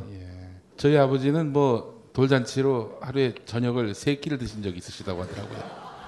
다 가야 되니까. 예. 근데 그는 날 보내지. 어? 충분히 소화가 가능한데. 예. 아, 참 어, 안타깝고 참담한 현실을 좀 이렇게 풀이를 해봤는데 어, 이제 강연이 어, 한 10여 분 정도 남았습니다. 우리 저 여기 오신 분들 중에 궁금하신 사항 우리 어, 김 목사님과 함께 에, 한국 교회 이런 점들은 한번 좀 짚어볼 에, 내용들이 아닌가 의견이 있으신 분도 좋습니다. 자, 뭐 손을 들어 표해 주시면은 이제 마이크가 가겠습니다. 어, 하긴 너무나 완벽한 강의였기 때문에 이게 뭐 사실 질문에 질문할 여지가 없습니다. 아, 틈바구니가 없는 그런 것일 거라는 생각도 들면서 어때요? 그 아까 여기 저 교회에 대해서 반감을 갖고 있다는 분 듣기 어떻습니까? 느낌? 아, 제가 어, 원래 여기 듣기를 원했던 것과는 약간 핀트가 어긋났던 것 같습니다. 약 제가 그 팜플렛을 보고 왔는데 뭐 이웃 없는 교회라고 해가지고 사실은 그 개신교인들이 바라보는 약간 다른 종교인들이나 무교인들에 대한 그 시각 혹은 그 사람들이 갖고 있는 그 반감에 대한 어떤 그런 측면에서 풀이를 하실 줄 알았는데 개신교 밖에서 예. 개신교를 바라보는 시각. 이나 아니면 그 개신교 목사님이 강연을 하시니까 목사님이 바라보시는 그 반감에 대한 해석이나 어떤 해결 방법 이런 거에 대해서 말씀을 많이 하실 줄 알았는데 그 이야기인데 사실은 예, 오늘 예, 했, 했는데 그게 역사적이고 정치적인 그런 맥락에서 주로 나왔던 것 같습니다. 근데 목회적 입장에서 예. 말씀하기로 했던 겁니까? 예. 예. 근데 그 제가 듣기를 원했던 건 사실 저는 무교인데 제가 기독교에 대해서 반감을 가지고 있는 가장 큰 이유는 사실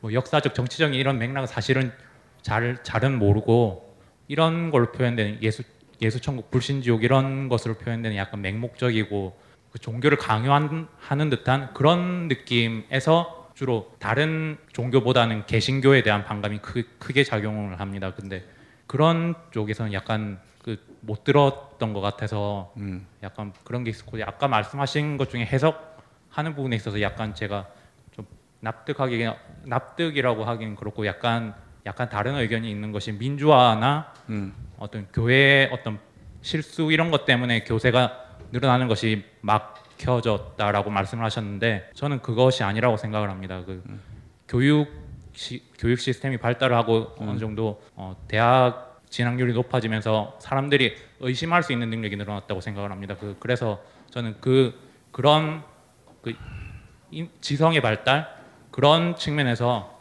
다른 종교도 어느 정도 그 나가는 것이 어, 교세 확장이 그 늘어 어, 크게 늘지 않았고 또 기독교 같은 경우에는 반감까지 더해져서 그게 줄어들고 있다고 생각을 하지 그 민주화 음, 예. 측면에서 아니라고. 생각합니다. 근데 민주화도 그, 저 저도 그 충분히 그 가능하다고 보는 것이 그 민주화가 결국 언론 출판의 자유가 확대된 이런 측면도 있는 것이고 여기에 따른 정보가 정보 제공이 다양화되면서 그래서 어, 기독교만이 진리다라는 그런 과거의 패러다임으로부터 좀더 시야가 넓어진 그런 측면도 있거든요. 근데 무시할 수 없는 부분이라고 저는 보는데 어쨌든 지금 말씀하신 내용들에 대해서 의견을 한번 주시죠, 목사님. 그, 그 말씀이 즉 틀리지 않다고 보는데요. 한국 사회에서 대략 90년을 전후로 한 시기부터 갑자기 성장세가 꺾였어요. 그리고 95년부터 2005년 사이에는 감소가 시작됐거든요. 그러니까 이제 그 시간적인 것이 이제 90년 전후로 한 시기가 일종의 변곡점이라는 것이죠. 그래서 그 시기에 중요한 변수가 뭐냐라는 건데 제가 아까는 이제 민주화를 얘기했지만 이 책에서 또 하나 얘기한 것은 소비 사회.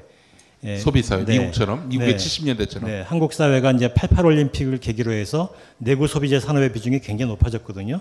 그것이 이제 어떤 게 있냐면 어, 사람들로 하여금 이제 나의 취향에 대해서 계속 말하도록 어, 사회가 원하는 거예요. 예, 그 예전에는 이제 자기 취향에 대한 그 주장을 하는 것보다는 그 국민이라는 관점에서 소비를 했던 것이고 국가가 어떤 소비가 유리하다고 이제 권하면 그런 소비를 하고 대체적으로는 소비를 안 하는 것이 미덕이었고 그러던 사회에서 소비가 권장되기 시작을 했고 끊임없이 이제 광고물들은 우리한테 나의 취향을 말해봐라고 속삭이는 거예요. 그래서 사람들이 전체적으로 이제 자기를 주장하는데 익숙해지기 시작한 시기가 90년 전후로 한 시기였고요. 또 하나가 이제 민주주의도 비슷한 효과가 있는 거예요. 예, 자기의 주장을 하는데 더 익숙해진 시기죠. 그러니까 두 가지가 한국에서 민주주의는 사실은 소비 사회로의 변화와 결합돼 있어서 예. 한국 민주주의가 가지는 긍정적이고 부정적인 특성들이 나타나게 된 양상은 두 가지 요소가 결합돼서 나타났기 때문이라고 보거든요.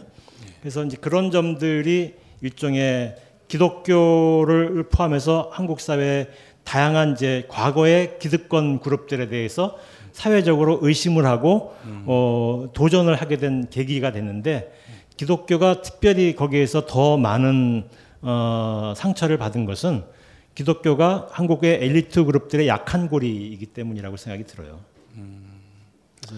그 말도 틀리진 않지만 90년을 전후로 한 시기가 중요한 변곡점이라고 할 때 그걸 어떻게 해석하느냐를 이제 이렇게 말씀드린 겁니다. 또 98년 그 정권 교체 이후 10년 정권 동안에 에, 뭐 언론의 자유가 대폭적으로 보장이 되면서 개신교에 대한 아주 노골적인 비판이 방송 매체를 통해서도 이제 나오게 됐던 거 아닙니까? 아, 물론 여기에 또 한국 개신교 주류 교회와 목사들은 어, 방송국 그 앞에 가서 점거 시위를 한다든지 주조정실로 들어가지고 방송을 멈추게 한다든지 뭐 온갖 형태로 저항했습니다만은 어, 그렇지만 어, 결국에는 뭐 이런 도도한 민중의 개신교에 대한 어떤 비판적 시각을 어, 잠재우기는 힘들었다. 뭐 방법이 너무나 구태적이었으니까 힘으로써 기독교 비판에 대한 그런 목소리들을 지우려 했던 거 아닙니까? 그게 돼요, 그게? 하여간 참 이런 거 보면서 어, 여전히 낙후되어 있는 한국 개신교의 그 이런 비판 담론에 대한 대응을 보면서 아, 참 안타깝다. 더 나락으로 떨어지고 있는 거 아닌가 그런 생각도 들고 말이죠. 아, 그렇습니다. 자, 또 뭐 의견 있으신 분? 예, 그 말씀 잘 들었습니다. 그 저는 그 한기총에 관심이 좀 있는데요. 뭐 그런 데 관심을 가지세요? 아,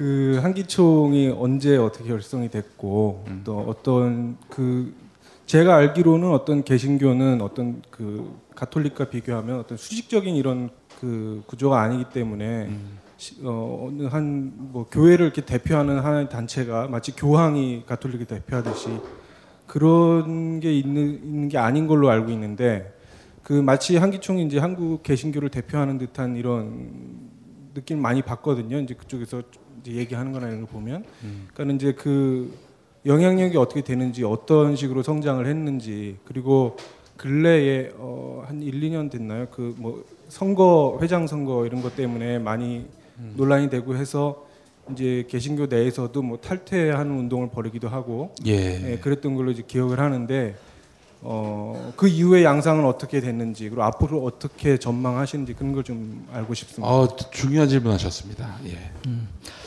그 사실은 이제 한기총은 생각보다 별 볼 일 없는 단체예요.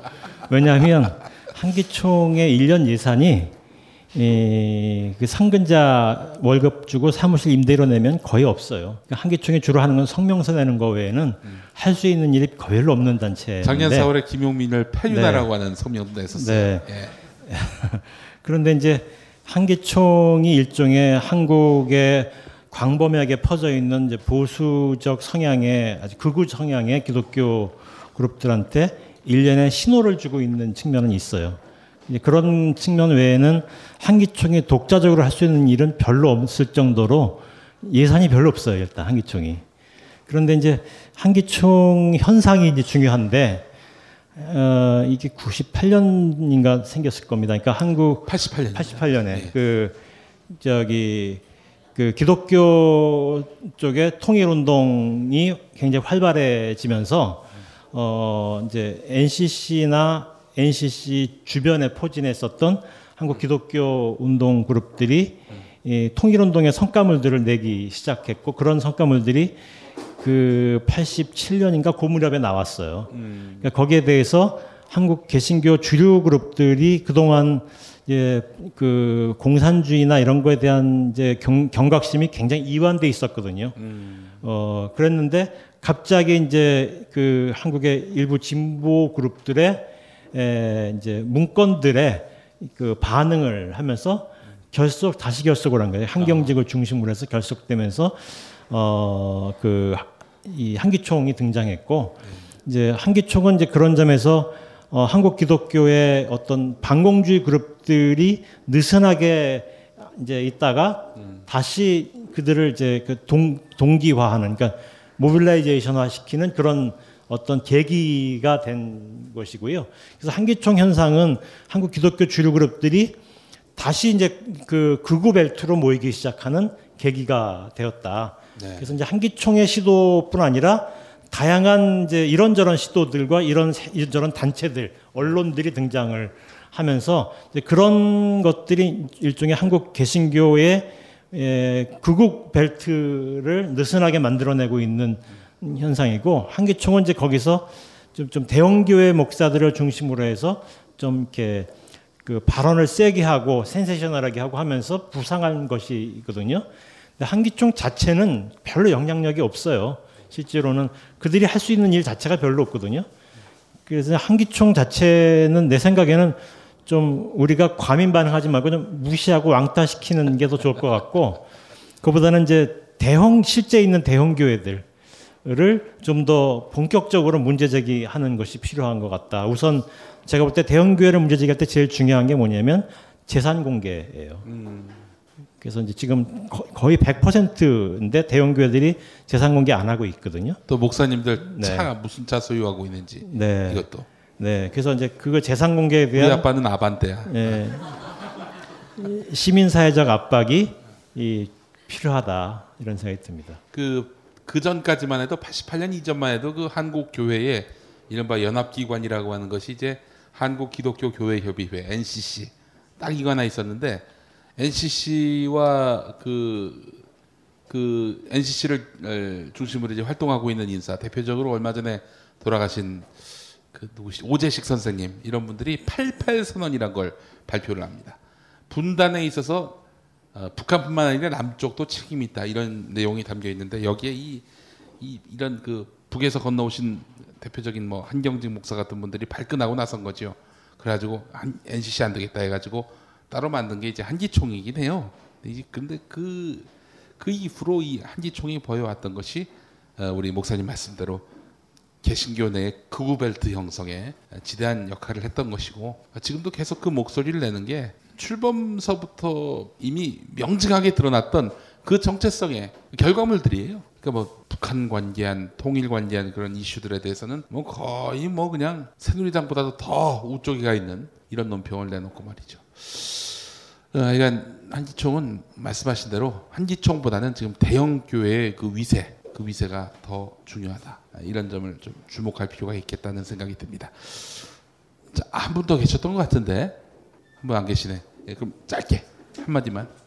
그 개신교의 그 카르텔 이야기 하셨거든요. 그 지금 저도 이제 PK 그거여가지고 그 목사 아들 PK요. 예, pastor 어. kid라 해가지고 그 아, 목사 아들 pastor's kid. 예. 어, 부산 경남이 아니고. 예. 예. 부산 경남 절대 아니고 예. 고향은 광주예요. 예. 예. 아, 근데 이제 그 하셨던 말씀 중에 그 개신교 교인들끼리 그 카르텔이 있다고 하셨는데 저, 저 같은 경우만 하더라도 그런 거 많이 보고 있었거든요. 그 실제로 그 특히 그런 쪽으로는 그 뭐냐 남자들보다는 오히려 여자들이 조금 더 많이 하던 하던 것 같더라고요. 더 막 믿는 그 뭐지 개신교인 남자 더 많이 찾는 것 같고 근데 이제 또 그 몇 년 전이었는지 모르겠는데 한 2000년대 초쯤에 뉴스도 한 번 나왔었어요. 그게 그 결혼 그 정보 회사 거- 거기서도 그 통계를 나왔는데 그 여자 당사자가 아니고 여자의 그 가족 그러니까 대개 아버지 어머니 이런 사람들이 그 여자의 명으로 그 여자 명으로 해가지고 조건을 딱 걸어서 놓는 게 지, 집안의 재산은 얼마? 그리고 뭐 부동산 뭐 몇 채 소유? 그 직장 어떤 어떤 어떤 직장? 거기다 종교는 기독교 되게 딱 이렇게 딱 잡아놓더라고요. 그거를 뉴스로 보도된 적이 있었는데 그 그래가지고 그 그것도 충격적이었었는데 제 기억 속에는. 그거 외에 또 다른 그 자료들이 더 혹시나 있는가 해가지고 그 체감하는 거 외에 혹시 뭐 구체적인 자료가 더 있나 해가지고 물어보고 싶었습니다. 이제 그 각종 공적 사적 모임들이 음. 이제 그 교회 엘리트 그룹들을 중심으로 해서 벌어지는데 이제 그런 모임들이 이제 우- 우리나라 사람들 이제 유명- 그힘 있는 사람들이 골프 치잖아요. 그러면 하루에 한 서너 시간 정도를 같이 다니면서 많은 얘기를 나누잖아요. 그런 것들이 이제 서로 사적인 연결망을 만들어 놓는 거죠. 그런 것처럼 이제 그 상류 사회의 파티 문화에 대한 문제는 특히 미국 같은 데서 상류 집단들의 연구가 중요한 소재 중에 하나거든요. 한국 사회는 이제 그런 연구가 많지는 않아요. 그런데 에, 이제 교회를 중심으로 해서 그런 문화들이 만들어지고 있는 징후들이 여러 군데 이- 있어요. 그래서 그런 것들이 이제 에, 한국 사회의 그 이제 그 서로의 사적 공적 연결망들이 이제 그 어떤 위기에 처해 있을 때 누가 위기에 처했을 때 그들을 보호하고 음. 또 공동으로 행동하는 데 영향을 미치고 그 실제로 진보적인 카르텔도 있거든요. 그러니까 뭐 어- 무슨 일이 있을 때 생각이 같은 사람들을 모으는 게 아니라 친한 사람들한테 연락하고 뭐 그러잖아요. 이렇게 비공식적인 연결망이 굉장히 중요하거든요. 그- 그- 그런 게 연결망을 둘러싼 이론들인데 그런 것들이 이제 엘리트 그룹들의 연결망은 사회적인 권력을 공유하고 배타적으로 어 이제 그 권력들이 이, 이 사용된다는 점에서 문제인데 그래서 그런 권력들을 예, 과점하는 집단들의 사적 연결망이 이, 이제 그 공공화될 수 있도록 사회가 압박을 넣는 게 굉장히 필요한데 그런 장소가 어디냐 이런 게 중요하거든요. 그런데 이제 교회를 둘러싼 장소가 그런 연결망이 되고 있다라는 점이 문제로 보이는 거예요. 근데 이제 교회 자체가 그런 점에서 이제 문제가 될 때 교회를 우리가 문제 제기할 수 있는 방법은 그 사람들 모이지 말라 그럴 수는 없잖아요. 그러니까 교회가 이제 사회적으로 공공적이 될 수 있도록 사람들이 압박을 가하는 거거든요. 근데 이제 그런 공, 교회 공공성에 대한 압박으로 제일 중요한 실마리는 제가 볼 땐 재산 공개 문제거든요. 음. 그래서 교회가 재정이 투명해질 수 있도록 시민 사회가 압박을 계속 넣고 불투명한 재산들에 대한 이제 이런저런 문제 제기들이 속출할 때 교회가 이제 우리 사회에서 음 좀 더 책임감 있는 집단으로 보수적이든 아니든 책임감이 있고 또 사람들과 대화할 수 있, 네. 는 그런 공간이 될 수 있을 거라고 생각이 듭니다. 예. 자 이제 목사님 마무리할 시간 됐습니다. 자 마무리 말씀 한 마디 부탁드리겠습니다. 네, 그러니까 한국 기독교는 지금 이제 한국 기독교의 많은 행동들을 대형 교회가 과대표하고 있어요. 음. 그래서 우리는 한국 교회에 대한 정보를 대형 교회들로부터 듣고 있는 거거든요. 음. 대형 교회들은 끊임없이 지금 추문들을 우리한테 날리고 있거든요. 그 이제 그런 대형 교회에 대한 추문들을 우리가 좌시하지 말고 문제 제기하고 항의하는 것은 굉장히 중요한 것 같고요. 또 하나는 어, 훌륭한 일을 하고 있는 중소형 교회들이 또 생각보다 많아요. 그러니까 그런 교회들을 또 한편은 이제 벙커원 교회나 이런 데서 발굴하고 네. 어, 사람들한테 에, 일종의 대안적 종교 장소로 어, 얘기하는 거, 그 이제 중요하고 한 가지만 더 말씀드리면 최근 들어서 늘어나고 있는 것 아까 이제 가난 교인이라는 건데 이게 이제 이미 1960년대 이후에 유럽과 미국에서 굉장히 많이 나타나는 현상이거든요. 예. 이제 그게 멀티 신자라는 겁니다. 그러니까 다시 말하면 이제 기독교인이면서 부디 불교 신자이기도 하고 또 그러면서 무속도 있고 이게 일컨대 템플스테이도 가면서 피정도 가고 교회도 가면서 또 어디서 별신구슬 하면 거기도 가고 모든 종교들에서 존경심을 표시하는 이런 신앙인들이 늘고 있어요. 전 세계적으로. 근데 우리가 인구 센서스는 그 중에 하나의 종교를 선택하도록 요구하거든요. 그러니까 많은 사람들이 하나의 종교를 선택할 뿐이지만 실제로 우리 한국에도 이 멀티 신자층이 늘고 있어요. 근데 그거는 이제 그 전체적으로 종교에 대한 성숙해진 사람들이 늘어나고 있다는 음, 징후이기도 하거든요. 예. 그래서 이제 그런 면들이 아마도 이제 이 교회뿐만 아니라 한국 사회 전반에서 이제 종교에 대해서 균형감을 갖고 있는 사람들의 이제 늘어남을 의미하는데 그런 사람들의 생각이 더 많이 이렇게 공유되고 교류될 수 있으면 이 종교 자체가 성숙해질 수 있을 거다 이런 생각이 듭니다. 그러니까 여러분들 중에 혹시 종교인이라면 어, 그렇게 좀 성숙한 종교인이 되면 좋겠다. 종교인이 아니라면 그런 종교인들과 이웃이 되면 어, 종교 간의 갈등은 없을 거다 이런 생각이 듭니다. 예. 커피 한 잔 하실래요? 이제 여러분도 세계 각지에서 생산되는 커피를 정말 저렴한 가격에 맛보실 수 있습니다. 딴지마켓 기획 상품 프리미엄 너치 커피. 매달 대륙별 커피 3종이 여러분께 배송됩니다. 자세한 내용은 딴지마켓에서 확인하시기 바랍니다. 놀라지 마세요. 홈페이지에 표시된 가격은 오타가 아니에요.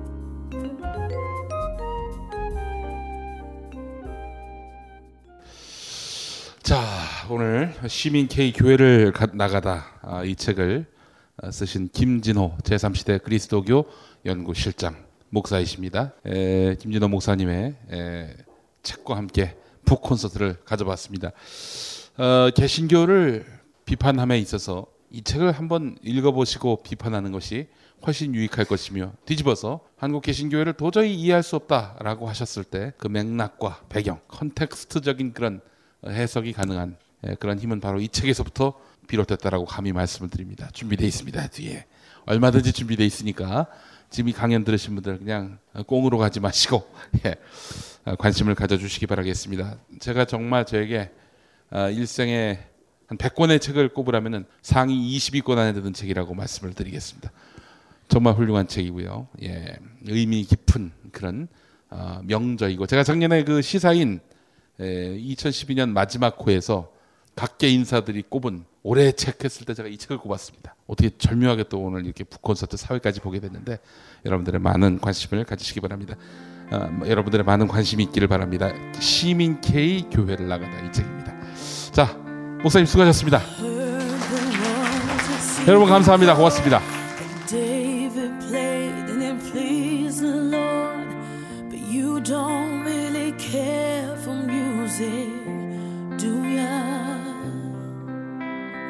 Goes like this, the fourth, the fifth, the minor fall and the major lift, the baffled king composing